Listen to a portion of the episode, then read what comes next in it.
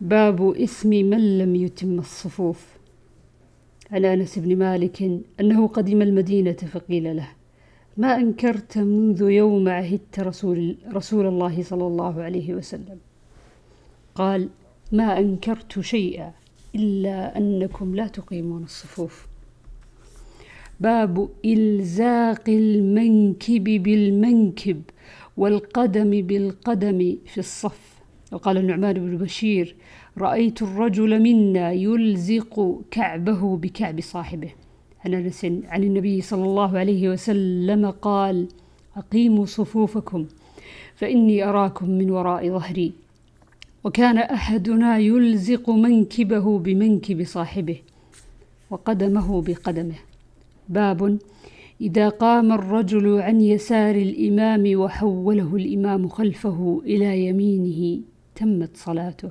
عن ابن عباس رضي الله عنهما قال صليت مع النبي صلى الله عليه وسلم ذات ليلة فقمت عن يساره فأخذ رسول الله صلى الله عليه وسلم برأسي من ورائي فجعلني عن يمينه فصلى ورقد فجاءه المؤذن فقام يصلي ولم يتوضأ. باب المرأة وحدها تكون صفا عن أنس بن مالك قال صليت أنا ويتيم في بيتنا خلف النبي صلى الله عليه وسلم وأمي أم سليم خلفنا. باب ميمنة المسجد والإمام. عن ابن عباس قال قمت ليلة أصلي عن يسار النبي صلى الله عليه وسلم فأخذ بيدي أو بعضدي, بعضدي حتى أقامني عن يمينه وقال بيده من ورائي. باب إذا كان بين الإمام وبين القوم حائط أو سترة. وقال الحسن لا بأس أن تصلي وبينك وبينه نهر.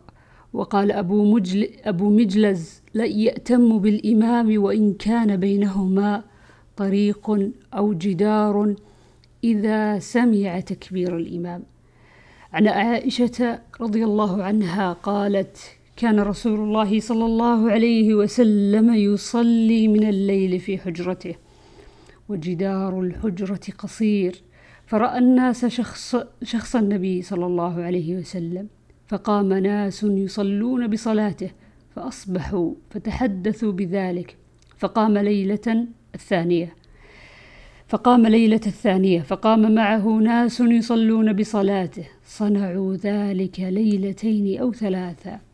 حتى إذا كان بعد ذلك جلس رسول الله صلى الله عليه وسلم فلم يخرج فلما أصبح ذكر ذلك الناس فقال إني خشيت أن تكتب عليكم صلاة الليل. باب صلاة الليل. عن عائشة رضي الله عن رضي الله عنهما أن النبي صلى الله عليه وسلم كان له حصير يبسطه بالنهار ويحتجره بالليل. فثاب إليه ناس فصلوا وراءه. وعن زيد بن ثابت أن رسول الله صلى الله عليه وسلم اتخذ حجرة. قال حسبت أنه قال من حصير في رمضان فصلى فيها ليالي فصلى بصلاته ناس من أصحابه فلما علم بهم جعل يقعد فخرج إليهم فقال قد عرفت الذي رأيت من صنيعكم. فصلوا أيها الناس في بيوتكم. فإن أفضل الصلاة صلاة المرء في بيته إلا المكتوبة. باب إيجاب التكبير وافتتاح الصلاة. عن أنس بن مالك أن رسول الله صلى الله عليه وسلم ركب فرسا فجحش شق شقه الأيمن. قال أنس رضي الله عنه فصلى لنا يومئذ صلاة من الصلوات وهو قاعد. فصلينا وراءه قعودا. ثم قال لما سلم إنما جعل الإمام ليؤتم به فإذا صلى قائما فصلوا قياما.